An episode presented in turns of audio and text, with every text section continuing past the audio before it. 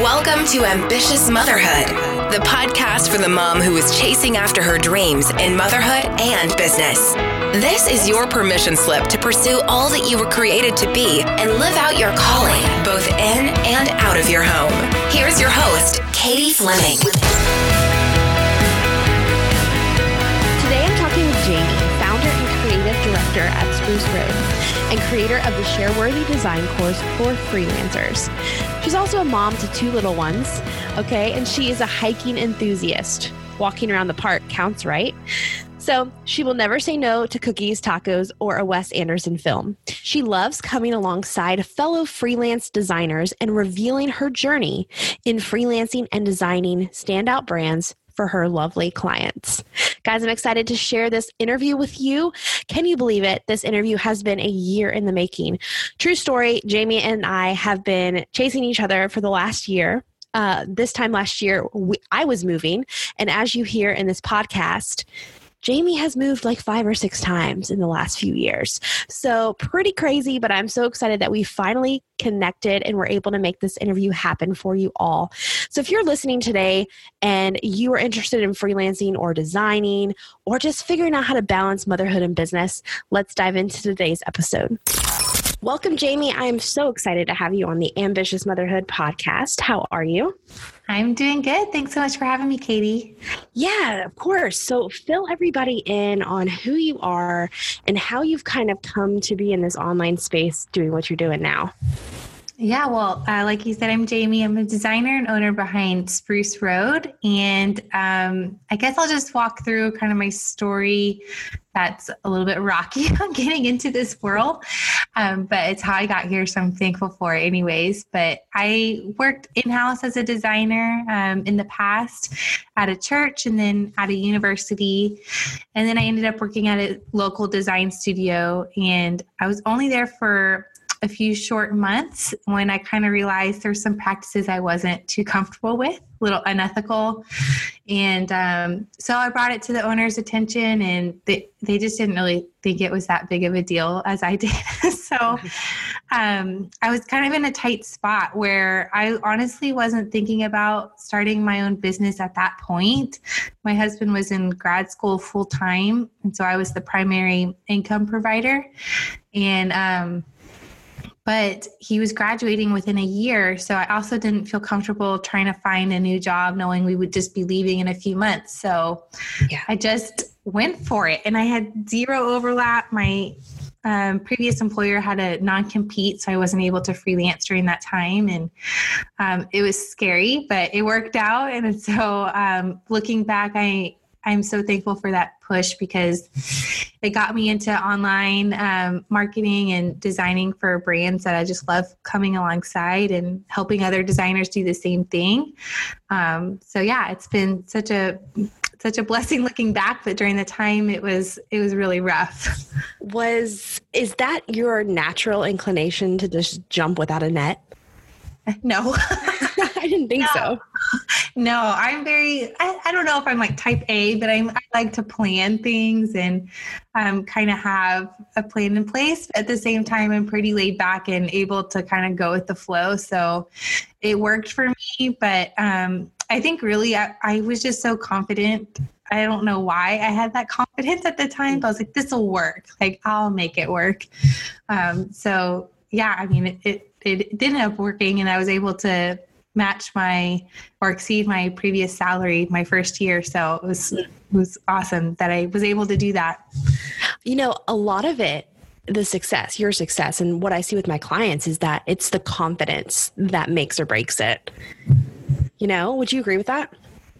Oh, yeah, I think so. Because I mean, there's so much doubt that can enter your mind being an online business. Even just today, I was talking to two other designers about pricing, and it's like you see what other people are doing, and then you doubt what you're doing. But you just have to have confidence in in what you're doing, and um, you'll be able to to make it work and attract clients. Like that's a big part of it too. Is when clients book your services, if you're not confident in what you're offering or that you can actually make this thing happen, then they're going to kind of feel that. Oh, yeah, 100%. So, when you first started, you had a non compete. What was like that first job, that first thing you did? How did you navigate that with the non compete? Yeah, so I had a, a non compete. It was just while I worked there. So once I quit working, I was able to, um, I didn't have to wait like six months or anything like that. Um, so I immediately just started blogging. This was um, 2015, January of 2015. So at the time, I felt like it, I mean, people were blogging, but it wasn't nearly like it is today where everybody's blogging. Yeah. Um, and so I just took to blogging and my goal was to get people from Pinterest at the time, and um, it worked. My first client found me via my blog on Pinterest, and um, she was just an excellent client that I got to work with, and it was just so rewarding that first project i think for any person who starts a business they'll always remember like their first client is like something really special things that they learned from that they look back and were like oh i did that wrong this wrong or whatever but um, at the time it was just so rewarding to have someone trust you oh yeah have somebody trust you. Yeah.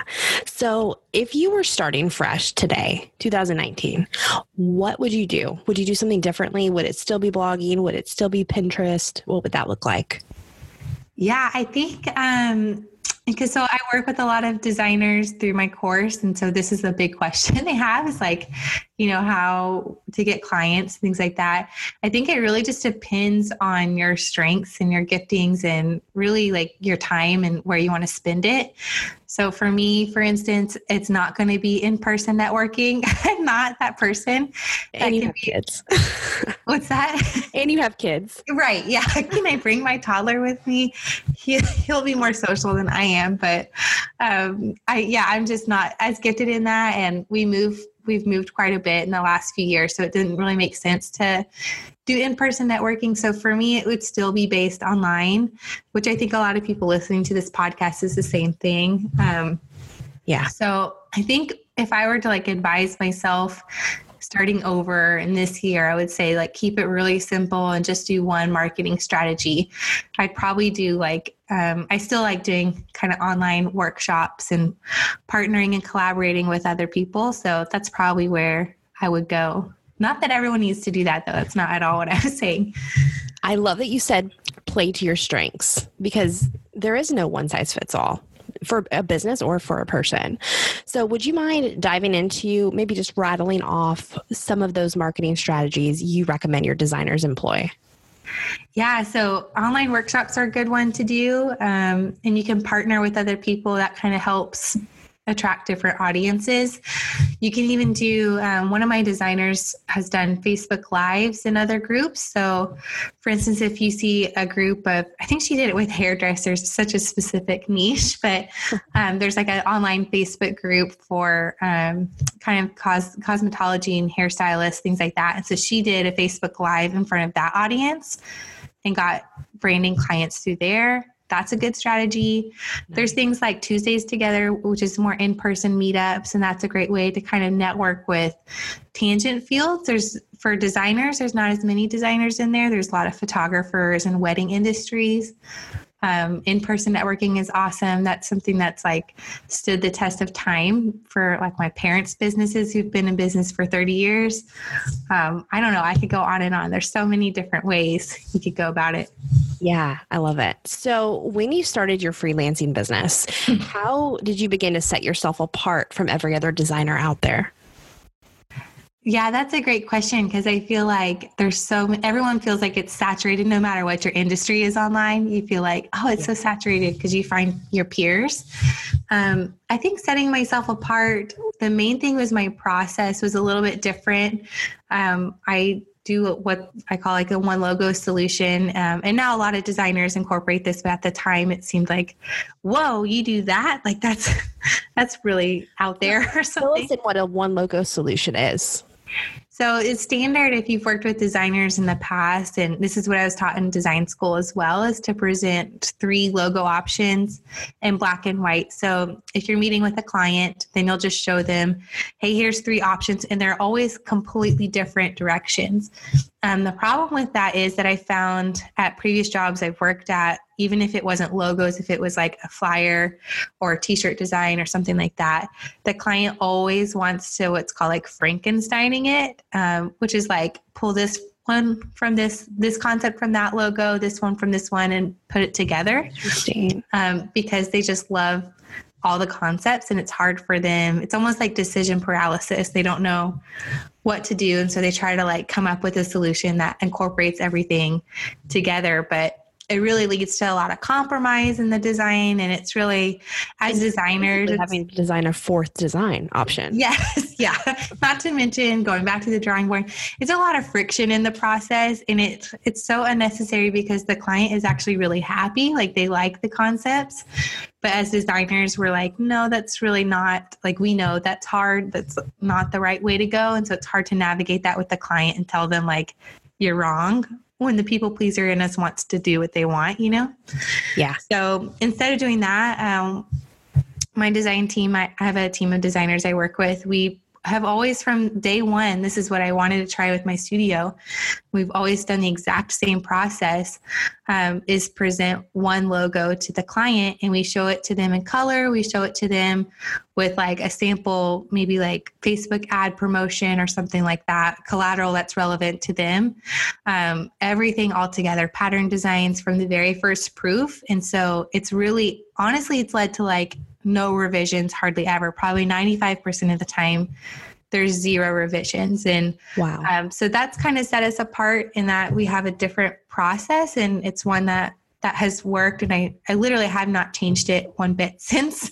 And it's been four years. So um, that's one thing. And then also that i've started to collaborate with other designers. Um, once i started getting booked up my first year it was just probably like six to six to eight months in, um, I didn't want to book out in advance, which is really common, which makes sense financially that you'll know like this is income coming in in a few months. But I just felt like that was kind of a disservice to the client and also to make them wait and also um, a lot of pressure. Like, will it live up to them waiting six months? Like this design so I started just adding people to my team. And so that kind of set us apart as not um, a freelance design studio, more like an agency model, but still really small and personable at the same time. Ooh, so you were able to take on more clients, but not compromise the work. Right. Yeah, exactly. I like it. I like it a lot that you've really thought about the friction that you experience or have experienced and you've kind of figured out how to make your process better. I love that. And I love that you mentioned process because that is that is such a big component of it and something i teach my clients as well is you've got to have something specific a pathway you walk people from start to finish to get them to the result they want you've got to have that process so I love that. Oh yeah, it's everything. I feel like it makes for such a smooth experience and then also like I feel like it's a almost like a roundabout way of getting new clients. Is if you have a good process, people are going to share about it. So it works. Yeah, I love it. So, what is kind of that next step for your freelance clients that are trying to learn how to start their business? Um, the next step I would say is to just start doing it, which is hard. Um, I think a lot of us kind of have uh, paralysis researching online, listening to podcasts like this, which is great, and having blog posts and attending workshops and all that. Um, but often it's it's like just too much education to where we feel like we need to have everything in place before we get started. And I feel like I'm proof of it that you literally don't have to have anything in place and you just need to get started and figure it out as you go. And you can utilize those resources like courses in podcasts and blog posts to kind of grow as you're as you get going but at least just get started. Even if you're working full time right now just um, start trying to get experience working with clients and make sure it's something that you like doing. Yeah. Yeah. What are some of those roadblocks that you've you've had to overcome that you help your clients now avoid Oh yeah, I think the classic like trying to do everything in my brand, like trying to like do workshops and blog and Facebook, like be active on all these different things and feeling like I had to do all these different things. Yeah. And um, I mean, this is so appropriate for this podcast, but being a mom has really trained me that I can't do all those things. I really can do hardly anything these days. so it's only helped my business just grow by really focusing on what's working. And it's made me look back at my business and say, like, these are the areas that have the most ROI. Like, let's focus on those. And these are the things that I enjoy doing anyways. So um, kind of cut the other stuff out and focus on what's working. Yeah. Have you cut those things out or have you delegated and outsourced or a little combination of both? Yeah, I've tried a combination of it. So there's been times like Instagram I feel like is the is a big one for me that as a designer, I feel like some kind of obligation that I should be on that platform because it's so visual. Um, but frankly, I just don't enjoy it. Um, so I did outsource that for a little bit. Then I, I don't know, I just stopped doing that because I never, I don't think I've actually ever got a client from Instagram, a branding client. And so I realized that's not really worth my time or um, money or anything. So I kind of pulled back and was like, I'll just kind of drop that and see what happens. And um, my business just grew. So I've still kind of, I get on every now and then, um, but it's really not a priority for me. So I've kind of done a combination of that. Yeah. And was there any kind of guilt right when you started to drop things? Oh, yeah. yeah. I feel like in, Instagram is so interesting too because this could be a whole episode in and of itself, but um, you almost feel like if you're not posting, then people think like you're not like actually working or you're not producing anything. Um, so I felt a little bit like oh my gosh, self conscious right. about it. What's that, Katie? I said, You're right. I just realized you're right. Like, there's moments where I'm in deep creation mode and I haven't said anything on Instagram. It's like, did, did I really do anything? Right. post about it? it's a weird place. It's like a weird time that we live in where yeah. it's like, if I didn't post it, did it not happen? Like, do people think I'm not actually working on client work anymore? Like, these are thoughts I have that I'm not posting. But then I realize, like, why do I even care? What other people think. Like, I know I'm deep in it. And so that's why I'm not posting. Like, whenever I have more time, then that's when I post more or I'm engaging more on that platform. Yeah. Uh, but that's just one example. I mean, some people find a lot of success on Instagram, and that's great. Keep doing that. But for me, it's not not where I see myself going. Yeah. And do you have some kind of routine built into your year and your quarters where you do reevaluate your platforms and where you're spending your time? Yeah, so I do. I look back. Um, I keep it really simple, honestly. And with my husband, he helps a lot with my business, just kind of probably every marriage that has a business, you end up talking about it. And um, so he's helped me really narrow in on some things and um, really make it simple. I have a tendency to kind of overcomplicate things and get in my head about stuff. So um, each year, at the end of the year, we kind of look back at this past year and see what worked. And then um, he makes me write a list of like no more than five things, and we put it on the fridge of this is what I'm doing this next year. And um, so I'll give an example. I can't remember all of them. Um, we're still and working. These are for business only, right? Yes, business only. Yeah. Gotcha. Um, and so, like one of them last year, I really was kind of in more maintenance mode for my business because uh, we just had been moving so much. So it was okay, I need to at least do a blog post a week. Um, I need to update my course or launch my course two times, continue doing client work. It's like really broad overview things, but it helps me to say, like, okay, so that means I'm not going to be doing these other things. So um, I think it really helps just to look back at the past year and then project in the future, but keep it really, really simple too. Yeah, and I like that you said that you you write down or say or think of what are those things you're not doing. You know, especially as a creative, I don't know if you can attest to this, but I have constant ideas. Oh, yeah. things I want to work on that are pulling me off the current path. And it's just a struggle. So, like, knowing and being aware okay, we're not doing this, we're going to table it for a time, who knows when it's a struggle. Oh yes, no, I you're preaching to the choir. I literally just finished a product I've been talking about for four years. I haven't released it yet, but um, it's been something that every year we reevaluate, and I'm like, is that going to go on the list? And we're like, no, it's not. so I just finished it. So those ideas are worth hanging on to. If they hang on for that long, then it's worth it. But yeah. oftentimes they're kind of fleeting ideas. I have the exact same problem. Hey, just wanted to pop in. Are you loving today's episode? If so, screenshot your show today and post it on your Instagram stories and make sure you tag me at Katie Fleming. Okay, let's get back to the show. It's insane. I've started like writing these ideas in my project management software and just keeping them in this little board. And I'll go back like two months later and be like, why did I think that was a good idea? So it's like good that we've tabled these things, but it's just crazy. Oh, yeah. I go down the rabbit hole of like jotting down so many notes about these ideas. And then later I'm like, no, it doesn't even fit in with my business at all. yeah, that's hilarious. So fill everybody in on what your personal life looks like now. You've had some huge changes. Yeah, yeah. We've had some big changes. So since I started my business four years ago, um, my husband graduated and then he is an occupational therapist. And so he started doing travel OT. And that's, if you're more familiar, there's travel nursing is a lot more common.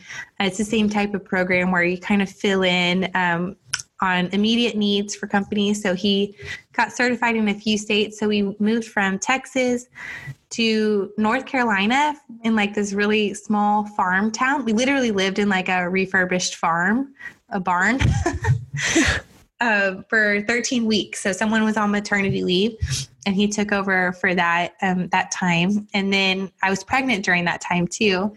So I had a doctor there. I had a doctor in Texas, a doctor in North Carolina, and then we moved to Boise, Idaho. And so I, I delivered my baby here. oh my gosh! When so did you we, move? How far along were you when you moved? Um, I think I was due in. I think I was due in like uh, four months. Yeah. Oh gosh. And to have That's to switch right. doctors. Yes. Yeah. And so thankfully he's in healthcare. And so he had um, some good recommendations from some uh, coworkers there. Yeah. And so he took over a job here in Boise for six months. And um, so we moved after being, after delivering for two months. Uh, my baby was two months and we moved again. Um, and you, these, these jobs you don't know in advance like you find out the week before maybe and then you move. So what? we've been yeah we've been like real minimalist. We the whole time we just had our toyota rav4 and that's it. Nothing we weren't pulling anything. We sold all our furniture and i mean I, that sounds dramatic. It was like craigslist furniture so it's to start with anyways but um, yeah so then from boise we moved back to texas um, for like Christmas for about three weeks and just caught up with friends and family, had them uh, meet our baby Hank, and and then we moved um, from there to Pennsylvania for nine months, and then back to Boise. So we're here again. and we so had another baby. I'm counting. That's six moves, five moves. I don't know, a lot. It, it was like the most indirect route from Texas to the East Coast to um, Boise back down to Texas to the East Coast again and back to Boise is like ridiculous drive. I love it. I love it. That's so, such great memories. And now you just had your second, right? Yes. Yeah. Riley, he is uh, two months old. So it's been quite a transition, but um, it's been a good one too. So they're both born in Boise. I don't know if we'll be here long term, but it's kind of funny that they're both born here. That's adorable. So, what was your biggest struggle venturing into motherhood while you had a business and moving? Oh my gosh, there's so much that just happened. I think before I had kids, I'm just very driven. And so, and I love working on my business stuff. So, I would just spend time just thinking of new ideas and was just really taking a lot of action in my business. And then having a kid really slowed that down, obviously. Yeah. Um, you just don't have the time or energy. And so um, it was tough. And we haven't had childcare really this whole time. So, and no family nearby. So it's really limited when I could work in my business. Um, so it's been it my income has grown but i feel like it's still been in like this kind of maintenance mode almost for my business where i just work a few hours here and there a week. Um, this year i think that's going to change a little bit with two. I feel like i definitely need some some more help and my husband's job is is different too in that he works three days a week and so then i work the other two and we still split childcare that way.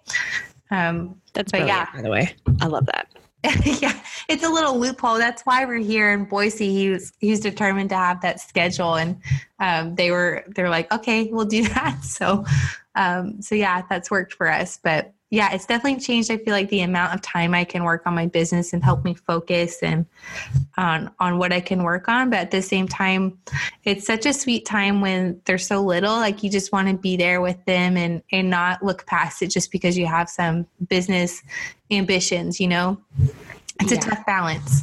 Yeah, it is, but it's so it's so rewarding.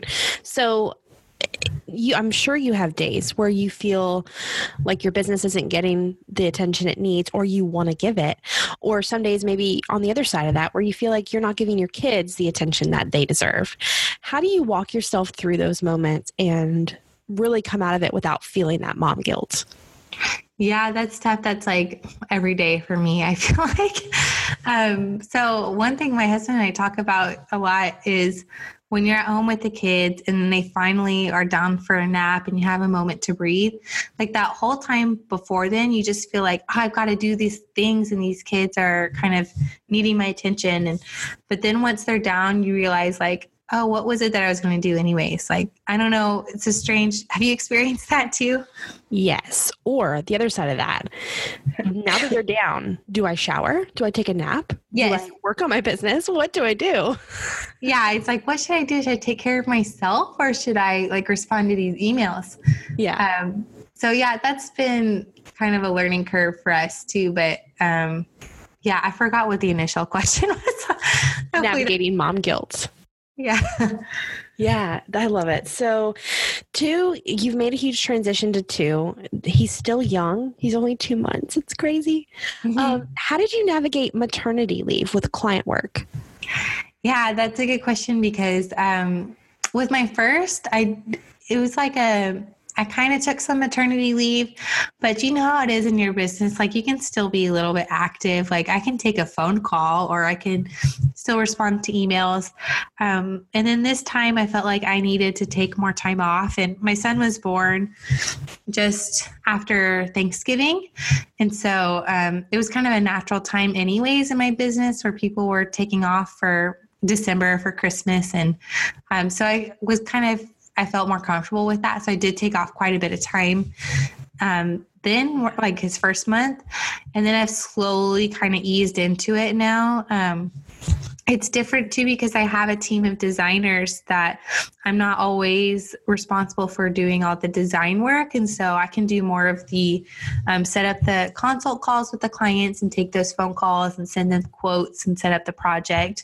Um, that's a lot more manageable than um, like sketching and doing branding concepts for multiple clients at once. So it's it's been such a blessing to have a team of designers, uh, specifically one I'm working with right now, Ash, who's been incredible. Uh, I don't know where my business would be without her. Um, so it's really enabled me to have a maternity leave, and even for um, I do like a newsletter a week. I, during that time, I wasn't able to get my stuff together and schedule it out that far in advance. So I ended up hiring um, a copywriter to work with me and I kind of outlined some things and she provided copy. And so we kind of went back and forth there. So I did some things in the meantime in my business to outsource, but um, so it stayed afloat, but still was able to take off some some good time. Yeah. And I noticed because you and I were trying to schedule this interview during your maternity leave that you you seem did you keep your autoresponder on for the majority of that? Yeah, yeah, I kept it up for um, I think eight weeks. Yeah, I kept yeah. it up, and then Good. some people were like, "Oh, she got back to me," rather than like, "Oh, um, you know." I think it's important to have that up because you want people to know expectations wise of when to hear from you. Yes, I love that. Yeah, I know people that use it every every day like not just some big event like vacation or maternity leave but they have it up just to set the expectations for how their inbox works which i think is brilliant yeah i've seen that too that is so smart well so if you could do motherhood and business kind of both talking about both of those things all over again and start from the beginning what would you do differently Oh my gosh.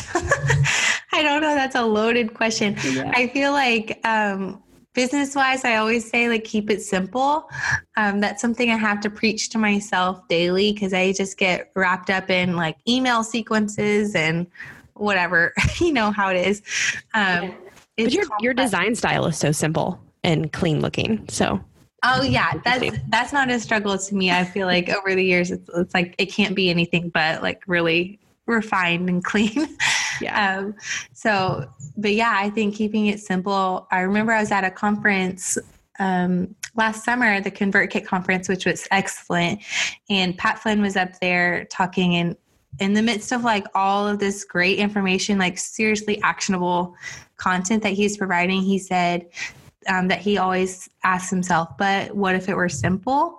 And that's something that really stuck with me from the whole conference, that one line. Um, and so that's if I could go back my business or even moving forward, it's always try to keep it really simple. Like you don't need complex products, you don't need like multiple courses or a podcast and Instagram and Facebook Lives or whatever. Just keep it really simple um, and meaningful for the people that you're trying to connect with, that, that, you engage with them there. And then for motherhood, I feel like just soak it in.